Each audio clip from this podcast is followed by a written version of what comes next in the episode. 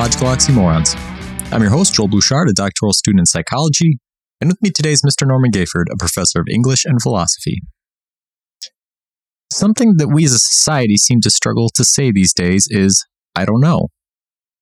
We live in a world where people like to believe they're right, and they usually want you to know it as well. Here on the show, we've been accused of swinging too far in the other direction, since we don't know might as well be our catchphrase. Today, we're going to talk about the ultimate position of not knowing agnosticism. Have we been accused of this? yeah. We've had a couple people, well, they don't really, you never answer anything. Well, no. Uh, t- t- t- we did do the disclaimer, you know, I mean, it's in the name of the show. We, we talk about sol- it's from nowhere to nothing. We're not we're not here trying to solve all the problems. Um, so, where does the philosophical story of agnosticism? Well, let's say, well, what is agnosticism? agnosticism is not knowing. it's it's it's literally what the word what the word means, and and it can be traced back conceptually to the earliest philosophy of the philosophical discussions, but it actually was was coined as a formal term by uh, T.H. Huxley, who was a major figure in much culture, Western culture in uh, the 19th century, and and he was a supporter of Darwinism, so on and so forth. But but the idea that uh, because in in the sciency time of the 19th century, when people were essentially saying we got to move beyond all of this religion stuff, uh, it was important to find ground for uh, him, uh, but and, and many many people to to try to have that open space where you can say I I don't know. Basically, agnosticism, while it's applied to generally, I don't know or not knowing, it's most often applied in in religious connotations or circumstances. So it basically means uh, there's no evidence that God exists, but you can't prove that God or gods don't exist. And so it's better to just leave it alone and get on with your conversations and your life with things that you can tangibly prove or disprove. Hmm. Okay, yeah, you said something interesting in there, and I'm curious about it. So, agnosticism is usually used in regard to religion. Um, is that its only use, or do people can you use it in other? Oh, it is used it can in apply other to anything. circumstances. Yes, if if you say. Uh, in some academic circles, particularly if you say I'm agnostic, it's just you're saying I, I, I'm agnostic about this. It means I don't know. Hmm. Yeah. I, yeah, I think that's a really important part of I think so, academic in- discussions. in- that in, in the open, in, in in general street terms, probably most people don't. A lot of people wouldn't even know probably what the term means anymore. But uh, if they do, that's usually the the hot button uh, theological topic. And so, Yeah, and that's interesting because, you know, I mean, I'm halfway through a doctoral program and I haven't heard the word agnostic used in a scholarly setting. And so, in all the research articles that I've read, I've never encountered the word. Hmm. Um, and that reminds me of an interesting aspect of the the course that I just finished. Um, they made a point where they said, uh, you know, really, data on its own doesn't tell you a story. Hmm.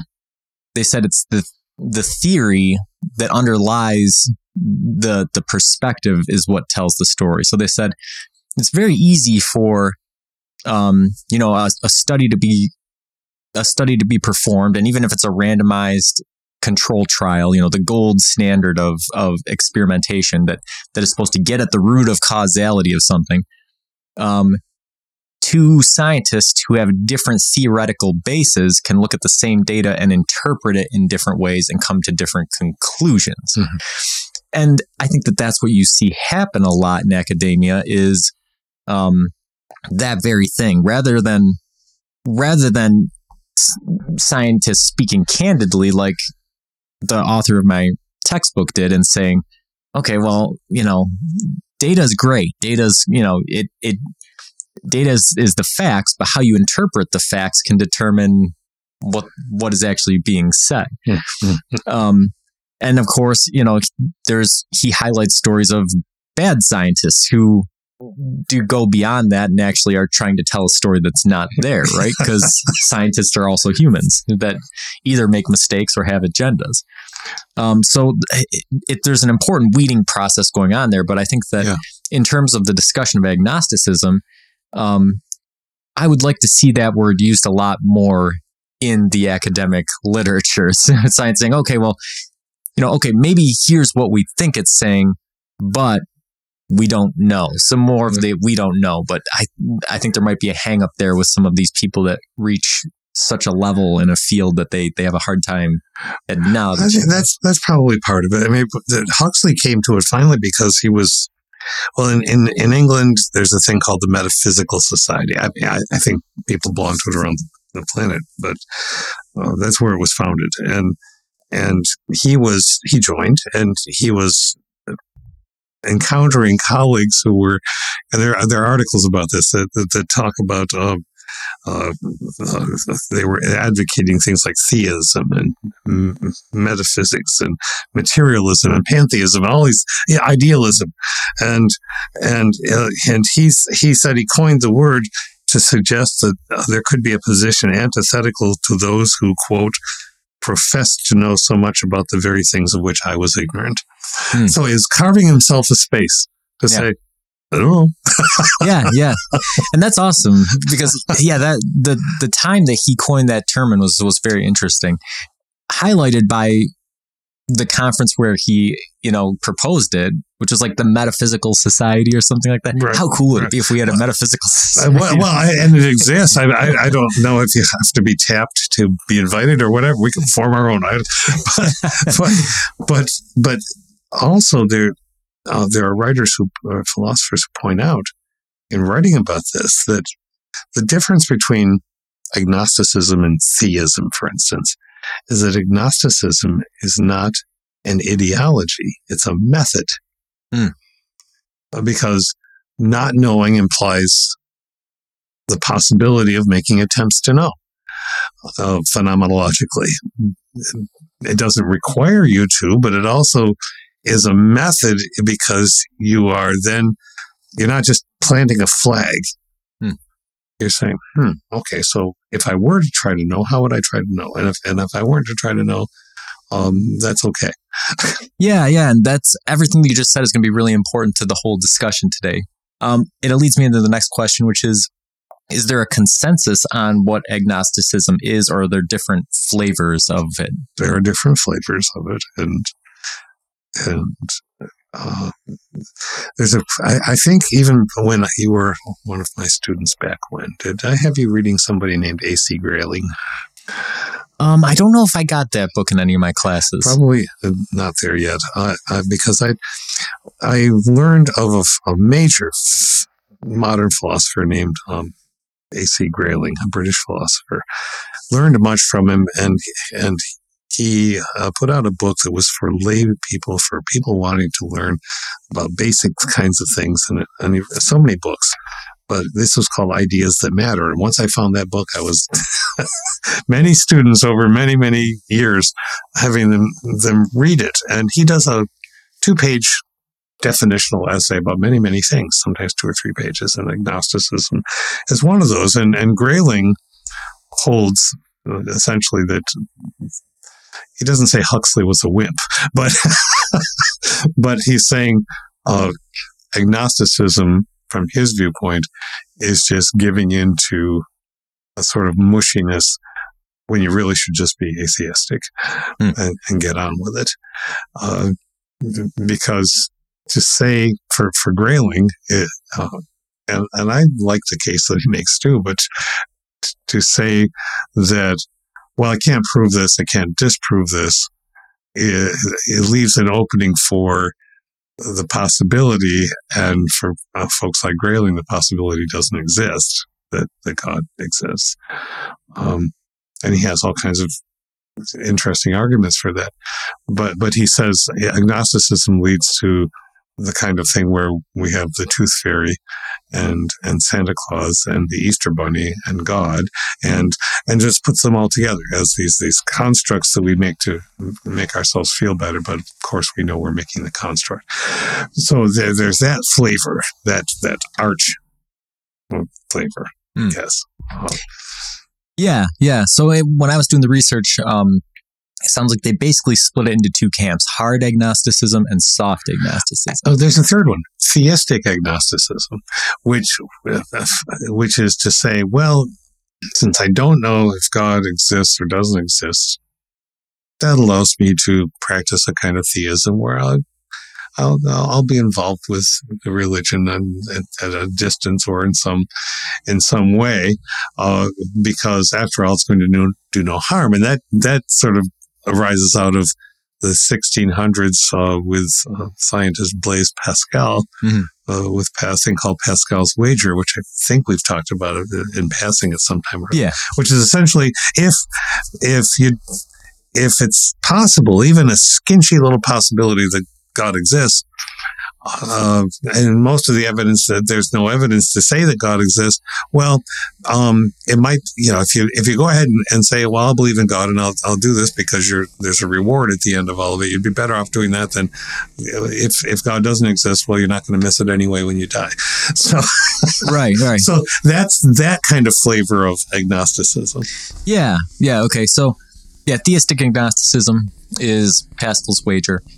Hard agnosticism is is the position you were just describing. Grayling, yeah. Um, AC Grayling. Um, I think Richard Dawkins. I saw when I was looking. Daniel Dennett, yeah. yeah, some of these guys that are probably in the um, tradition. Uh, you know, there's sort of the, um, you know, Huxley is sort of their their um, what's the word I'm looking for? Their uh, influence throughout. You Mhm. know, they're Mhm. approaching from a scientific position, and then so that's this idea that, um, you know, basically you can never know, and full stop. Soft agnosticism is that position that we don't know if God exists, but maybe in the future there will be some way. Maybe we'll have some sort of scientific advancements that will allow us to find something. Maybe like in the Old Testament, God will just start showing up and you know talking with people and stuff. You know, who knows? But but the point is, I think soft agnosticism is we don't know, and hard agnosticism is we can't know. And Huxley, it, it sort of traipses uh, in there, in that zone. Uh, he believes in in principle, and and so for for Huxley to to to put this out there, he's he's essentially saying that that it's wrong to claim certainty for anything, for for certainty, uh, uh, for the truth of a proposition unless you can provide evidence that justifies it. So he's he's he's not going the the ultra hard route, which leads into uh, atheism, is to say there can never be any proof, as you just said. He's he's saying, well, you, until you can find proof, it's sort of like Scully in Mm. the X Files. uh, you, you're not going to sway me from the principle that nothing proves this. Yeah. So uh, logically, what are the benefits to being a hard agnosticist versus a soft agnosticist? Right? Because I'm thinking to myself, right, from a philosophical position, logically, why would I exclude the possibility of knowing? Uh, You know, it, because, all right, so scientifically, I can sort of you know, well, even then, right? What is it to, if there is a God, what is to stop him from doing something at any given point that lets us know that he's actually here in an empirical way? Mm-hmm. To me, I can't, it doesn't seem like there's a logical reason to rule such a thing out. Well, that's what I think Huxley was essentially getting at is that from his viewpoint, as opposed to um, there were there were harder versions of this to to to, to declaim that there's absolutely no possibility uh, because there has been no evidence whatsoever because sacred text is just text.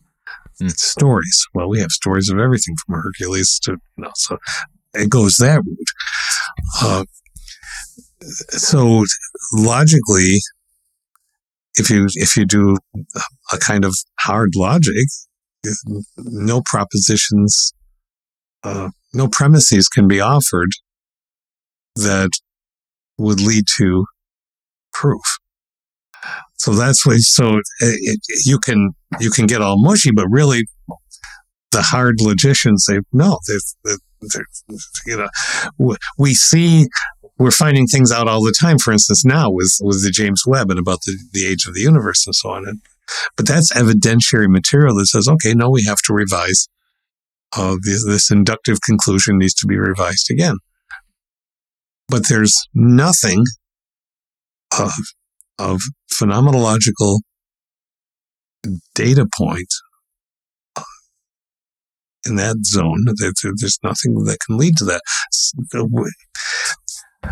but that's a pretty harsh. yeah, because you see here again. Remember how?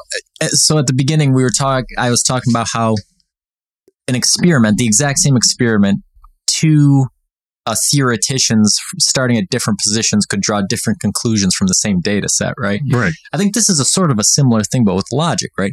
I 100% agree with you. Whereas if you're looking at the issue from um, a scientific or you know a, a logically inductive point um, there's nothing to support it right? We have laws of physics that work perfectly well to describe how things happened um, and there hasn't been anything that has violated them in the 13.8 billion years that we can observe. Right. And when there are violations, it usually causes a minor revision, not something that completely rewrites the entire books. So logically, it would seem okay, we have a pretty clear picture of what's going on. But if you, if, from a different theoretical viewpoint, right? And there was an interesting article this week um, in one of the philosophy um, journals that I follow online where they said, and uh, actually, Sabine Hossenfelder references this hmm. in, in our the book that we read. Yeah. It says, "Listen, physics. the Big Bang Theory, um, it works." And in the article this week, they were saying, you know, there's all this hubbub everywhere about the James Webb Telescope invalidating the Big Bang Theory. It hasn't done that. As a matter of fact, it's, it's done, done the opposite. It's it's established that the model works very well, but the model only works.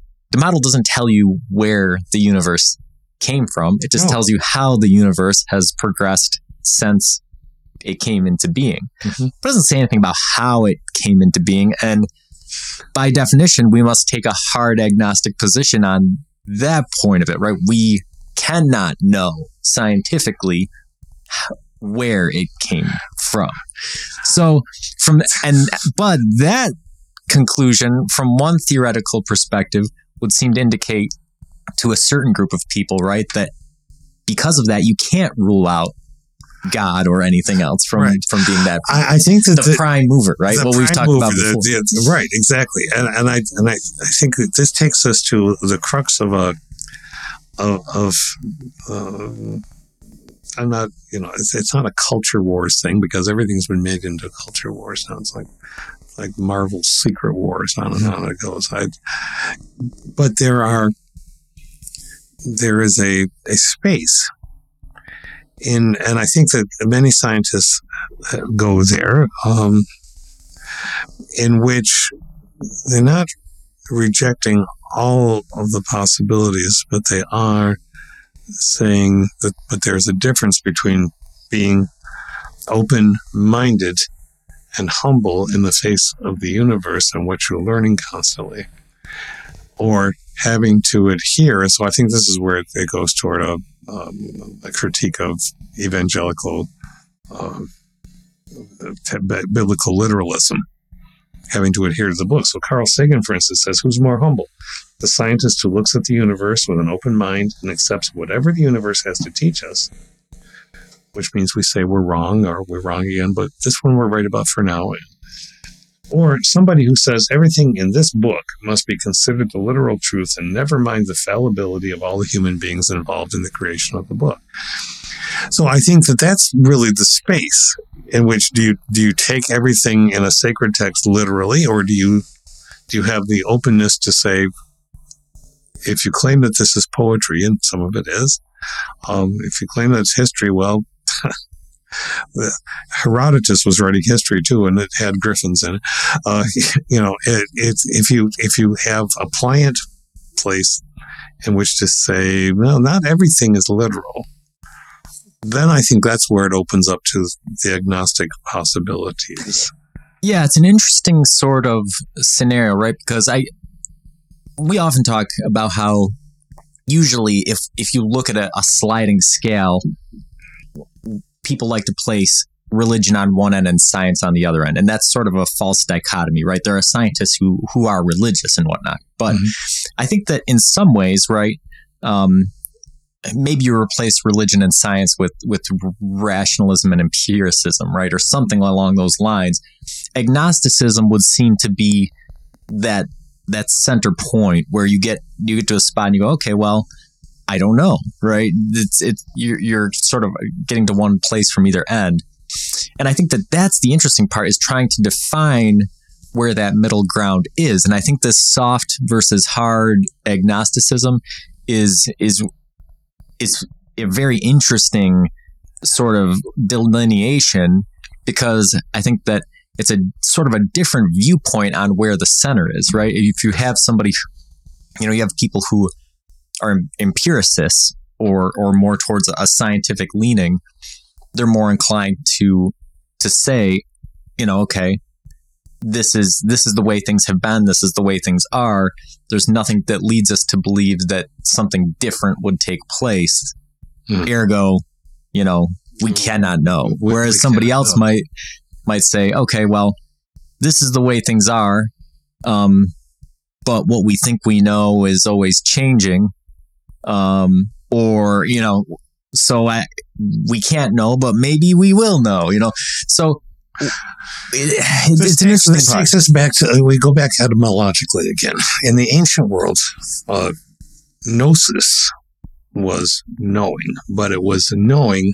This had the another topic we've talked about. This had the, the mystical um, focus.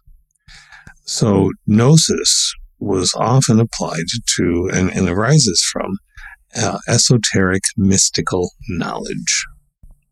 Think Doctor Strange, right? And, and, again, and and and and not mocking. I'm not. I'm just trying to use things that we we have common at hand in our our pop culture. Um, things that you can learn from books, but then then are but once learned essentially need to be applied. Well, suppose you learn them, but you don't learn them well enough, you can't apply them.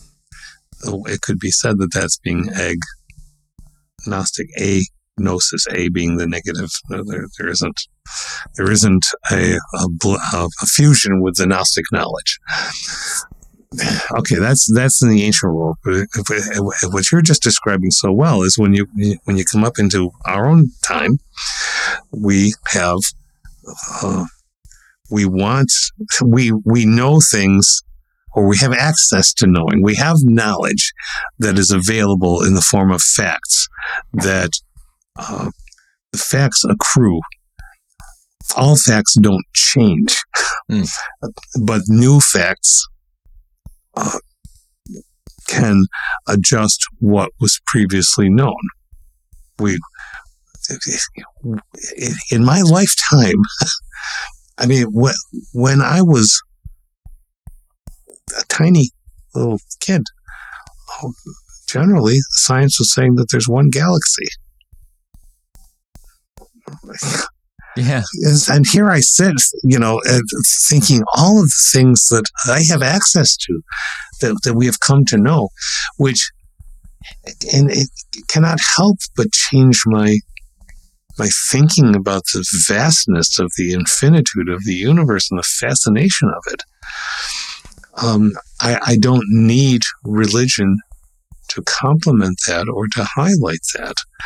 But but I'm not bashing people for whom that complementarity of a, of a relationship between science and, and religion works, as long as there is a complementarity of, of relationship.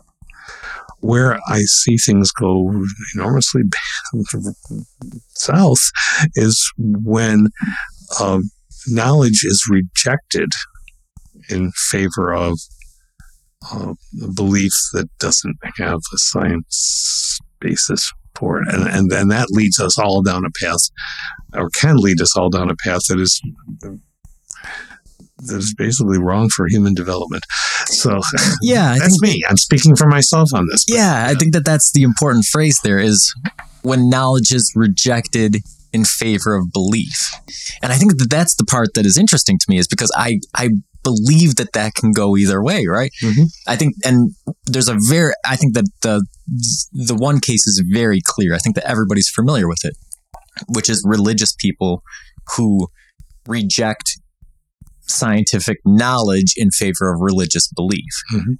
But I think that it is possible for it to work the other way, which is that scientists, based off of an empirical body of evidence, right, um, can reject the knowledge. Which this is hard to say because it's the knowledge that you don't know. so, yeah. so you re- you reject the position of agnosticism in the belief that science provides all of the answers. Yeah. And so I think that that's a case that that doesn't get highlighted as often, and it's a- abstractly a difficult thing to conceptualize. But it's basically just saying that much like and it's something we've been talking about throughout the past weeks right when we reviewed existential physics when we talked about mysticism when we talked mm-hmm. about these different things mm-hmm. Is this way of saying and it, it that's why finding this difficult middle position is is hard is because it's it's not saying that all science is available for questioning it's not saying that science is essentially invalid because things change right but right. at the same time it's not saying that science is this static, concrete thing um, upon which all of our questions can be answered. It's a living, dynamic thing. It's a thing that is changing. It's a thing that's evolving, yes. but it is a thing. It is a solid substance. Um, and I think that sometimes, uh, which it's highlighted by my anecdotal experience of not coming across the term agnostic in scientific literature, right? Mm-hmm. Because people who are writing these articles, like I mentioned, they are humans. They do have theory, theoretical positions and viewpoints, and they want to interpret data in such a way that supports or rejects certain hypotheses rather than, you know, begging a school for funding performing a test and then saying, "Well, we don't really know what this is telling us," right? right, you know, right, right there's there's a lot of dynamic factors that are happening that that cause people to to want to avoid the position of saying that they don't know. The dynamic, I think, is the essential part, and it is hard because you get you can you can in all the different ways that that in, in our particular culture. Uh, this this society in which we are immersed uh, wants to pull toward uh, such and such position. And and when you're in that center, it's kind of a Lagrange point. Yeah, yeah, that's a good that's a good illustration. Okay, so so the, which if if it's an unfamiliar term, it's just that it's that place where you can place a satellite or a space station. One one hopes, and and, and it's not going to. It's a, the gravitational equal point between the, the sun and and the earth or another body in, in the earth and and i think that that's that's where agnosticism for me lies I, i'm agnostic I've been immersed in uh, an evangelical religious tradition in my life. I've been, I've uh, wholly rejected it. I've, I minored in religions and philosophy precisely because of that that that uh, uh, tremulous um, constant uh, pulling back and forth. And so it's it is possible. I love Grayling's work, but I uh, but I respectfully and he'd say, "Well, grow up," because that's what Grayling often says. Is, but I respectfully uh, say that Huxley had a point, and and and still does. I don't need there to be a God. If there is, okay, that's interesting. I see no evidence of it. I certainly see no evidence of the things that people who are evangelically inclined um, seem to find, and, and, I think that's all because it's all on the interior. Mm-hmm. Uh, you know, I, have had evangelical friends say to me, and, and I say this, I mean the word friends. You know, you, you don't have to not have really meaningful relationships with people because one of you is atheistic, one of you is agnostic. It's like like a, three go into the bar, and one of you is a Christian or or a Muslim.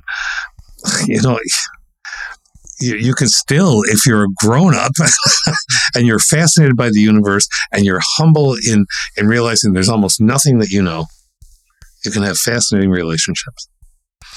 Um, but but one that I often find the the, the, the bugaboo, and, and so we this friend and I occasionally poke at each other about this is, so well, if God wanted, God could stop time entirely. God could reverse time. And I say, well, Doctor Strange can do that. So you know, is, is, that because God liked the Doctor Strange movie? Is that what's going? And you, you chew at each other and you go, but well, may, maybe so, but there's no evidence of it. And so, uh, well, this is where um, uh, Bertrand Russell was talking at the, uh, the turn of the 20th century, another major figure who sh- should be read, even though it's all those long days ago. Uh, you you get into a place. He, he had a, a, sort of a, a, paradigm, a model, not even a model, an example. If anything is possible, then uh, there could be a, a teacup out there orbiting choose your planet. yeah. Uh, because if anything's possible, then of course there's a teacup out there orbiting a planet. Well, maybe there, maybe there is, but we think it probably very much unlikely. But unlikely doesn't mean impossible. So if you say no, it's it's not possible, it's just going to be a teacup, then you're probably in the atheist camp. If you say, well, really, statistically not likely, you're still yeah have that open. Yeah, and that's you know, you know what makes the whole thing so difficult is quantum mechanics, right? because if that never came along, if the whole world could be explained by Newtonian physics, I think that you could take a hard agnostic or atheistic position, right? Because you could say, listen, we can explain everything from beginning to end and everything fits into the theory just fine and there's there's really nothing that that Uh, lends any sort of uncertainty to the empirical observations but uncertainty that is that is agnosticism is uncertainty yeah. and quantum mechanics this very well described observed and even ex- not so much explained but described and observed phenomenon that has a, a very legitimate scientific basis is centered around uncertainty, this this inability to know until there's an observation, or the inability to know two pieces of information. You can only know one or the other, and that is the thing that that turns science from this solid concrete foundation into something that's more like the smoke monster from Lost, right? it's a solid thing that has a tangible repercussion, but at the same time, it's this nebulous sort of, you know. Well, thanks for bringing it up. I haven't thought about Lost for a while. My daughter and I, daughter I loved it. I always love that show. Uh, Another yeah. show full of philosophers. Yeah, well, yeah.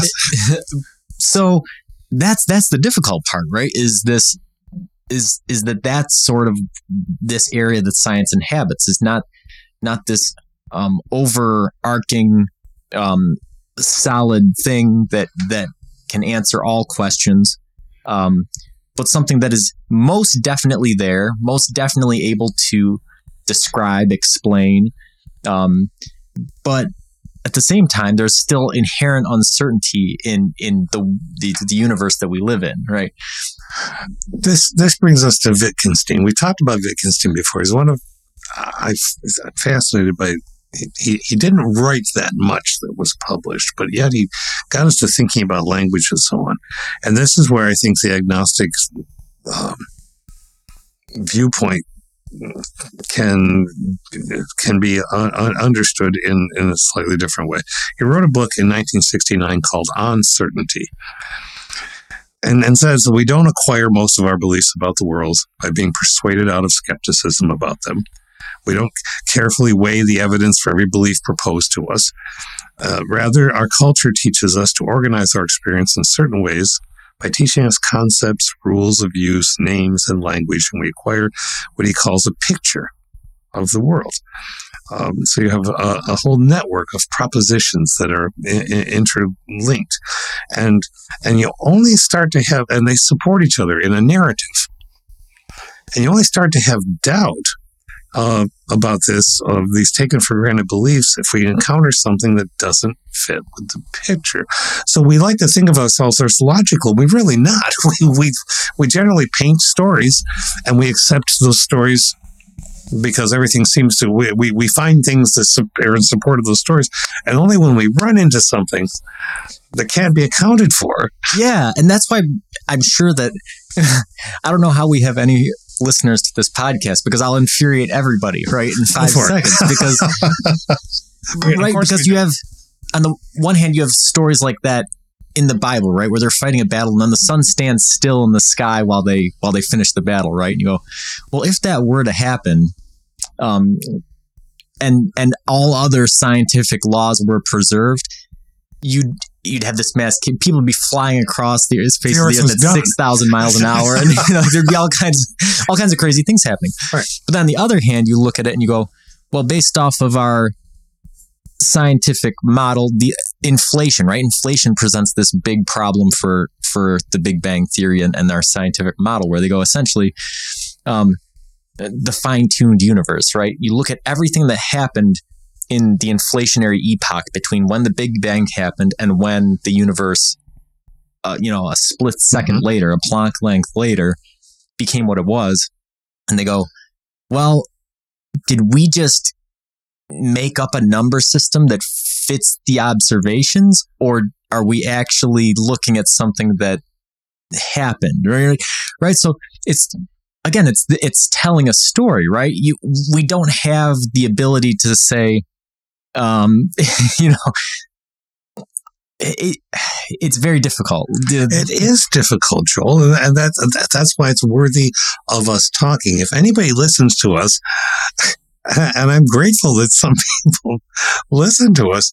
It, it, it can't be that we're going to, we're, we're, not here to provide answers. We're here to provide uh, discursive information and viewpoints that you might not have encountered, and maybe uh, tidbits of, of knowledge that, oh, you know, Planck length. I mean, I'm going to look that up or something.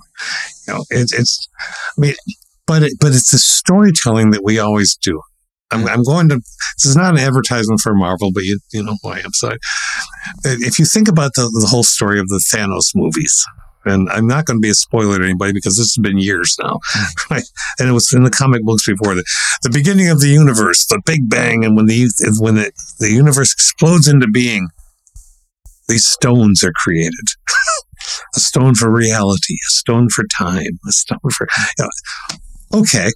And you look at that and say, yeah, yeah, right. But then you say, well, why not? I mean, let's let's look at the, the creation story itself. There's a whole lot missing. Mm-hmm. you know, there's yeah. it's, it's, really a broad swath in a few uh, words. And so why why should that seem strange? Well, it seems strange because it's out of the general narrative that we often hear.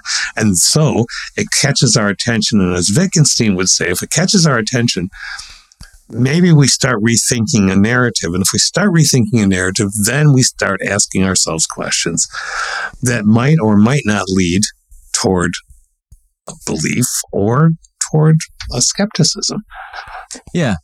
Yeah, I think that, you know, and we we mentioned on the show from time to time is that, you know, we're we're not here to provide answers. We're here to provide an ex- an example, right? An example mm-hmm. of having philosophical discussions in a way that that looks at all of the information and respects opinions and does these things. And then we walk the line very closely sometimes, right? Because I, I find myself thinking sometimes I don't want to say something that is going to um, make somebody think that science is just is doesn't exist. I don't think you've ever said it. And. I also don't want to say something that would that would cause somebody, you know, that would offend somebody's religion. But at the same time, I think that the point is that it should cause you to rethink how you interact with those constructs, science and religion, right? yes. There's going to be things about religion that are objectively unscientific. But there's going to be things about science that, depending on what kind of person you are, you're going to outrightly accept or outrightly reject when you shouldn't do that. You should look closer into what how something was done or the theoretical stance stances somebody had. And if you don't have the tools to do that, then you should find institutions that relay that information that are trustworthy, right? Yeah.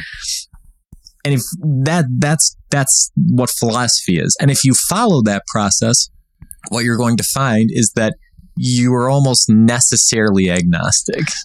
Yeah, and you and you may well be aligned with many different positions, some of which are are, are mutually exclusive, and so you you start to.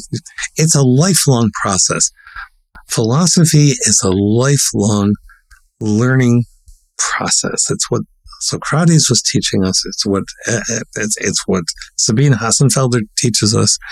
Uh, it's it's what Ferencia Gossetti was teaching us. It's it's it's still it's it's not about being mushy and oh well this is true and that's true and everything's true. It's not it's not about this this ridiculous relativism and it's and it's not about uh, saying well we don't know anything well because we know a few things uh, and and, and I, I I think that we tr- try not to be offensive as a first principle but I'm not particularly worried about Yeah. uh, No, I- I- uh, off- offending if if by offending one has said something that makes people back off and and think Yeah, no, no, no.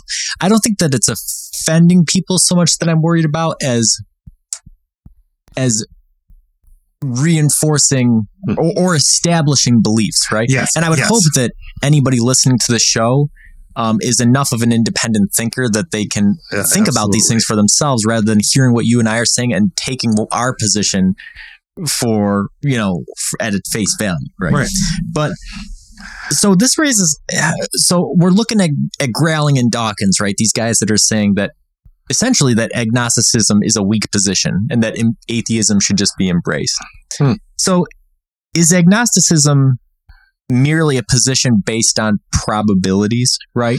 Basically saying that, you know, I'm not going to put a number on it, but there's a percent chance that there's a God or there isn't a God and I'm, I'm on here somewhere. Uh, I guess I, I guess if if one looks at it from from Pascal or or the, the implication is there. Um, I when I was a kid, I, I, I first encountered Blaise Pascal. I thought, oh, hmm. this this makes all right, but that's also based, uh, all, but also tips toward the scales of things that I think personally, as one person, we ought to know better by. If if if your religion, if your religious, if your theistic, uh, if your beliefs are uh, located in a place of fear and reward, I have have at it. Go have a good life. I can't. I can't abide or embrace that. I, it, it's okay. I don't. I don't hate you for it. I, I want you to live and have the kind of life that you you want to have, but it makes no sense to me. Um, so, so not strictly, not a gambling sense of numbers and statistics, but yeah, I, I, I think that. Um, here, here's here's Grayling on this. I think this will be helpful since we're talking about numbers. Okay. Grayling says the initial probability of there being a deity is not 50%, as some try to argue. There is a hidden assumption of agnosticism, which premises the thought that there is insufficient evidence to settle the matter either way. One can see this by asking what initial probability should be attached to the existence of, say, dryads or unicorns or anything whose presence in myth, fable, legend, and religion derives from what our remote ancestors handed down and stories from their world. Whatever the probability is, if it is not zero, then it is vanishing close to zero. And though it indeed seem odd even to say the probability that unicorns exist is vanishingly small. The mistake made by many is to think that because a particular tradition has been institutionalized in society, it increases the probability that the things it talks about actually exist. So if you say agnosticism has that vanishingly small possibility, I think I it's, it's, clearly he even has to acknowledge that. But if you take it as well, that vanishingly small probability possibility leads to a, a higher and higher percentage somehow because of institutions, then you're not doing the math. Yeah. Yeah, this is interesting. Eh, we're back to Russell's teapot, right? Yeah, we, Which is this idea that, or or or or the Infinity Stones, right? Right, exactly. So, yeah, it gets real interesting because again, some of these these hard agnostic or atheistic positions, you know, essentially, um, a lot of these guys are the atheists are arguing. Listen, like if you're just going to take a soft agnostic position, but you're going to say that there's a one percent chance, so I, I can't say just come over to our side. What are, what are you doing? like it doesn't make any sense. Like just you know, but on the other hand, right? So, um, and this is again, I the easiest place to do it is metaphysics, right? To go back and look at at the origins of the universe mm. and talk about how in in conceptualizing frameworks for how the Big Bang comes about, especially in quantum mechanics, um, there's this idea that if you give an infinitely long amount of time, you will have an infinitely large amount of things that can happen. So there are some positions that say, well, technically a teapot could pop into existence around in orbit around a planet the same way that a universe could pop into existence based off of the interaction yeah, of different yeah. branes and waves in, in the pre-universe. So again, we're, we're back to that, that story, right? This idea of, oh, okay, well, it's real easy to pick on religion because there's so many things that just don't add up. But at the same time, there are things not about science, but about pre scientific, aka philosophical, theoretical positions that are held by people at the top of science. And the question I think there is well, should we should we believe these people, right? These people are undoubtedly very knowledgeable. They're at the top of their field. So if Stephen Hawking tells me God is dead, God doesn't exist, does he have more insight into the issue than I do based off of his knowledge of physics? Or really is he just as in the dark as I am because there's no way, there's hard agnostic, we're in a necessarily hard agnostic position about what happened before the universe or where the universe came from, right? It, it's just it's really difficult. So this idea that agnosticism is is a position based on on probabilities. Um, yeah, I, I think that well, if you put a percent chance on it, maybe that's going to determine whether or not you're a hard or soft agnostic. And, and vanishingly small is still possible. So, so it, it, it's not like I, I think this is where for for the, one of the things I wanted to say today is I think that uh, if we if if people hear uh, this conversation and maybe think, you know, it's it takes some. Some people would say it takes some effort to be a good person within any religious system. Well, that implies a dynamic um, involvement that um, is, isn't just static and accepting. But it also takes some reasonable intellectual effort to say, I'm in this Lagrange point. I've propelled myself or been propelled by gravitational forces of various kinds to be here. I'm not going over there right now because it doesn't make any sense to me, but it certainly doesn't make any sense to me to be over here either. But I got a fine view of the universe. yeah, yeah. No, I think that dangling here in space. I think that there's a reason that people have a hard time saying I don't know, like I talked about in the intro, yeah. especially when it's in regards. It doesn't surprise me that the term agnosticism has become subsumed into religious talk as opposed to being used universally, um, because I think that that's the hardest place to be agnostic, right?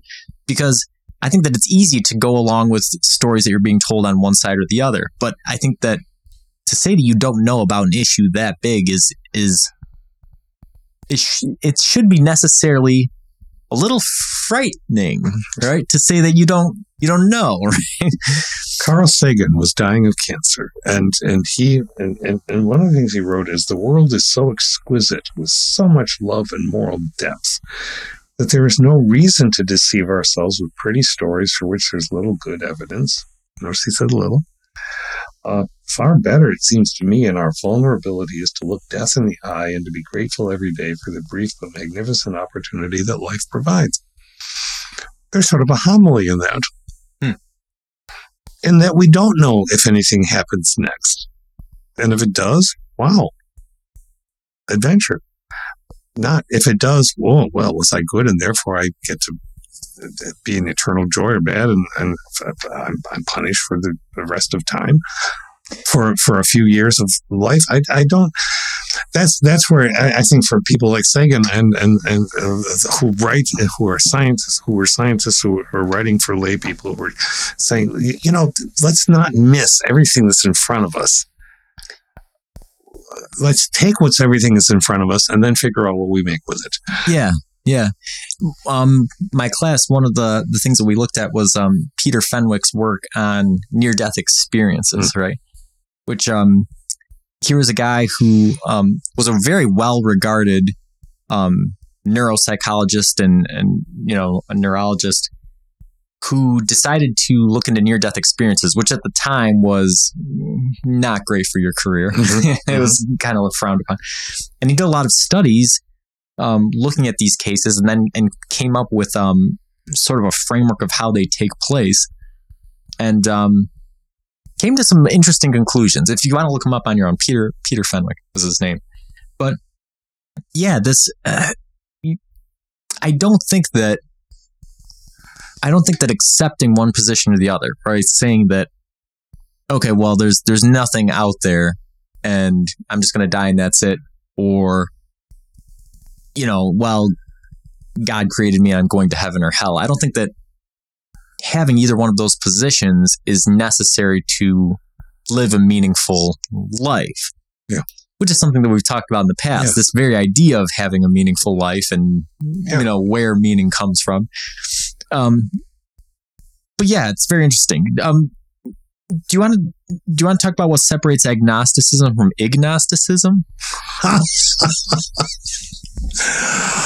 sure, let's go there. You start. so th- I thought this was kind of interesting because this is I got my notes. I'm going to take it out. Yeah, this is a position. So we've talked about agnosticism so far, which sort of says that um, there's these established positions around, and you're saying that you you don't know, so you're not going to you're not going to commit to one of these positions. Ignosticism uh, is this idea that um, you have to put forward a coherent um, conception of what your worldview is before a a position can be taken. So if if you were to tell me this this story, whether it's religious or you know rational or whatever it is, if I'm able to poke holes in it, then there's really no point in me giving any credence to it, right? Right.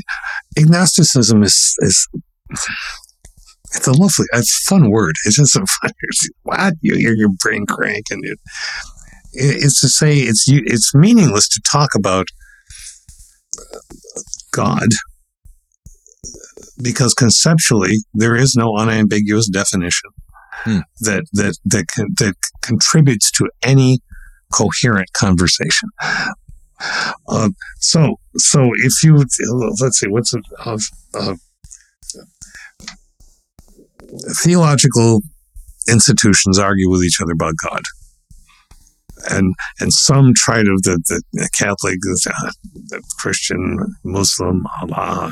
Okay, different names. Are they all the same being? Or if they're not the same being, what's going on? and if they are the same being, what what what, what is Well, we can't define God because God is everything, or God is love, or or God is uh, omnipotence, or God is the sum totality of all things. And okay, and what does that mean? Right. You know, that's what ignosticism asks. Yeah. Yeah, which is which is really interesting because you see even the major religions take different positions on that, right? Like if from a Christian religion viewpoint, um you know, uh, Muslims are essentially bad. Islam is bad, right? But in the Islamic religion, there's still elements of the Christian story that work their way well, into it. Jesus is a prophet. Re- religions uh, work to get, come from the same source. Right.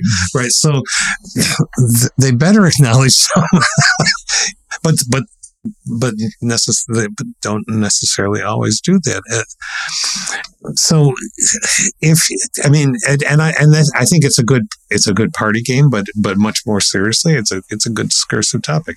Tell somebody to define God. Ask somebody to define God. Yeah, the, the illusion the illusion of explanatory depth works with this too. Yes, yes, exactly. Because there are things, and there's been philosophers that have looked at this in the past and have said, okay, well, if you're saying that that God is everywhere, right? Well, that's that's impossible. Like that doesn't that doesn't add up, you know. And if so, what does that mean? Is God watching everything? God not doing anything? Is God manipulating things? Is God a manipulator? Is God is oh, I'll just do this? Does God send cyclones to punish cities, as some politicians want to say? I don't think so. It makes no sense. You know, and and or or God is both male and female whoa, you can believe that, but you can still assert things uh, uh, about human beings' conditions and whether your condition is better than somebody else's. How dare you? It's, you know, j- just the definition can ignite thought. Doesn't have to ignite violence, but can ignite some pretty hum- humbling thought about why are we doing the things we do if you really believe this. Yeah. Yeah, I think that that is it, it's kind of a cool um, it's a cool thought experiment, right? Because if you if you take the concept of God just for granted, right? Because think about that. How many religious texts go into fine detail about the definition of deity? Mm-hmm. Not many do. It's usually just, hey, God was here at the beginning and he did this stuff. Unless well, you go into the Gnostic texts. right. So definition by attribution is not necessarily accurate, right? If mm-hmm. if I if you know if you know me just based off of all the things that I've done, but you don't actually know anything about me, that's not that's a very incomplete form of knowledge. So yeah, this this idea ignosticism, right? This looking at it and saying, okay, well, if we can't even conceptualize what this thing is, then what's the point of talking about it? It's kind of. And this is where it bridges with agnosticism because Huxley and folks were, were talking about, well, okay, then you can't really talk about having a personal relationship with a being who is everywhere and all. How do you have a personal relationship with something that is not a person? Yeah. you know, it, it, it, that's not mocking again. It's just a rational question. Um, and, and, and, and, but it needs to be addressed. Yeah. Yeah. So there's, there's a, a whole lot of topics surrounding agnosticism that are, that are really cool. Um, and of course, ignosticism is one of them. And, um, there's the probabilisticism, I think, and there's a whole bunch of them that are, that are kind of interesting positions, but, um, let's wrap it up by, by asking, is, is true agnosticism mystical. I'm not going to, to, to the, the, very fact of calling it true. I'm not. I'm not falling for that. you can lead me right up to that minefield.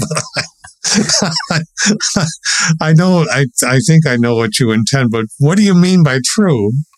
I think the true agnosticism is as simple as saying "I don't know" and mm. meaning it.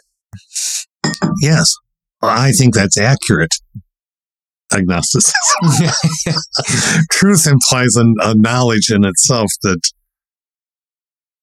I don't know that we have, but to say, yeah, basically saying I don't know, that's accurate. so, do you think that? Do you think that if if you really don't know, do you think that that is, um, do you think that can be a mystical experience based off of our conversation that we had in prior weeks? Yeah. Yeah, I, I, I do. I think this is what poetry is about. I think so too. I think I think that it's almost I think it's easier. I think it's almost more mystical to if you don't know. It's it's proposed the other way in a lot of cases, especially Gnosticism, right? Mm-hmm, mm-hmm. Gnosticism is sort of predicated on this idea of the mystical experience because of a relationship with a with a religious or or a, or a deity of some kind. But it almost seems like, regardless of what end you're on, whether it's religious or scientific, if you have a narrative in place, if you have a story in place, it seems to me like it would be much more difficult to have an experience that you could identify as mystical. For me, agnosticism is there's a lovely word, it's a word that I uh, very much enjoy. Uh, uh, it's the word is liminal. Liminal means living at the boundary or the edge of, or on both sides of the boundary of of something that may be close to mystical for a moment, which is why I say poetry, because we have intuitive recognitions in poetry or art or sing, uh, all kind of singing, whatever, it, music that we can't necessarily always vocalize. There's that liminal place. Um, and there's a word that I also enjoy called it's, it's numinous. But numinous uh, is uh, an adjective. A numinous experience would be having a what one would think was a strongly spiritual experience that pointed toward a deity. The liminal is not theistically based. The numinous is. And for me, the agnostic position is more liminal. Yeah. Yeah, that's interesting because I, I think that brings us back to this idea of where is the center point, right? Which is why you laughed at the idea of of true agnosticism, right? yeah. Because okay. because saying true implies knowledge, but I think that implying that you know where the middle point of agnosticism is is very difficult. Is it is the center in soft agnosticism? Is the center in hard agnosticism? Is is the is true agnosticism liminal or is it numinous being open to the idea that it, it's funny because i just you have these experiences where i think i don't know that everybody does i'm but I, I know that i do and i would like to think that everybody does. Mhm. where yesterday right i'm taking a walk in, in the snow. There's nobody around. It's very quiet. Snow's dampening everything and you just go you know like where did all this come from? Like is everything just just show up out of nowhere? Or am i part of an alien simulation? And that's liminal and numinous right? This is the idea that well i i don't know either way. I'm agnostic about the knowledge of it. But how am i interpreting the experience that i'm having? This this subliminal or liminal experience of of being overwhelmed by the vastness and the the complete just you know that's the sublimes that we've talked about before. Being overwhelmed with the vastness, being moved by the extreme beauty or terror, or but but being moved. and that might be the difference right between a liminal and a numinous experience is the the beauty or the awe versus the terror you know it might be in there somewhere depending on It- it- what your it, views are It, it might be. Uh, I, I can't imagine any sane human being not being in utter terror of of of encountering something that is uh, an omniscient, omnipresent being. Yeah. Uh, that that doesn't that doesn't imply an, an endorsement of oh well. So we better be good because Santa Claus is watching. It's it's it's that that otherness, capital O, is very present in that. But but also, but there there's a sublime, liminal into sublime or liminal into numinous, which goes different directions, sometimes the same direction. Um, of seeing something so big that you know that it could instantly er- er- eradicate. Uh, uh, When people would describe on voyages when they're first going north and describe the, mountains of ice, um, which take nothing at all to just crack a ship and leave it. You know that that that's a sublime experience. Uh, which is why the capital R romantic time period of the, the creation of the Frankenstein story, the, the- all all of that comes out of Yeah. Yeah. So I, it takes us to all kinds of cool places, right? This idea of, of agnosticism. Part of the thing I wanted to talk about the probabilities was just what you mentioned, right? We, we talked about Russell's teapot. We also, um, one of the atheists say is, well, if you're going to say there's the smallest chance God might exist, so I can't say that he doesn't, um, we might as well say the same thing about Santa Claus or the Easter Bunny, right? Well, I think that that's a little bit disingenuous, right? Because you could scientifically, you can say, okay, well, you, you could perform experiments, you could perform observations and say, okay, well, we see parents putting money on their kids' pillows and taking teeth. But we can't observe whether there's a teapot orbiting a planet because it's too far away. So can we apply the same principles to this, to the other, despite the fact that the observation and that the the explanation of the phenomena isn't there? yeah. I think it's more that we tell the stories that we think Yeah. children need to have to make the life m- somehow richer or somehow more meaningful. Or we, we, but this is what Sagan was talking about. Why do we tell stories about little green men and and and flying saucers? uh, Which he always said, if anybody ever showed him, it, it, he thought it was probable that there was life on other places, but it hasn't been here because you can't show evidence that it's been here. Uh, but he would be convinced. Well, why why do we work so hard to put the idea of of, of mystical, uh, magical, the sublime, esoteric, gnostic something into a child's life unless we think that it's important that we have that. And, and so why can't we look up at the sky with a child and not make up any stories about anything and just say, feel that. Yeah. But instead, we go around all these other things because otherwise life is just too terrible without all the stories. And that takes us back to Wittgenstein again. Yeah. Yeah. Um, and then this has me revved up about storytelling. I want to do another episode. I think that we did one Uh, once. we can go back to it. Yeah, we should. All right. Until next time, keep pondering.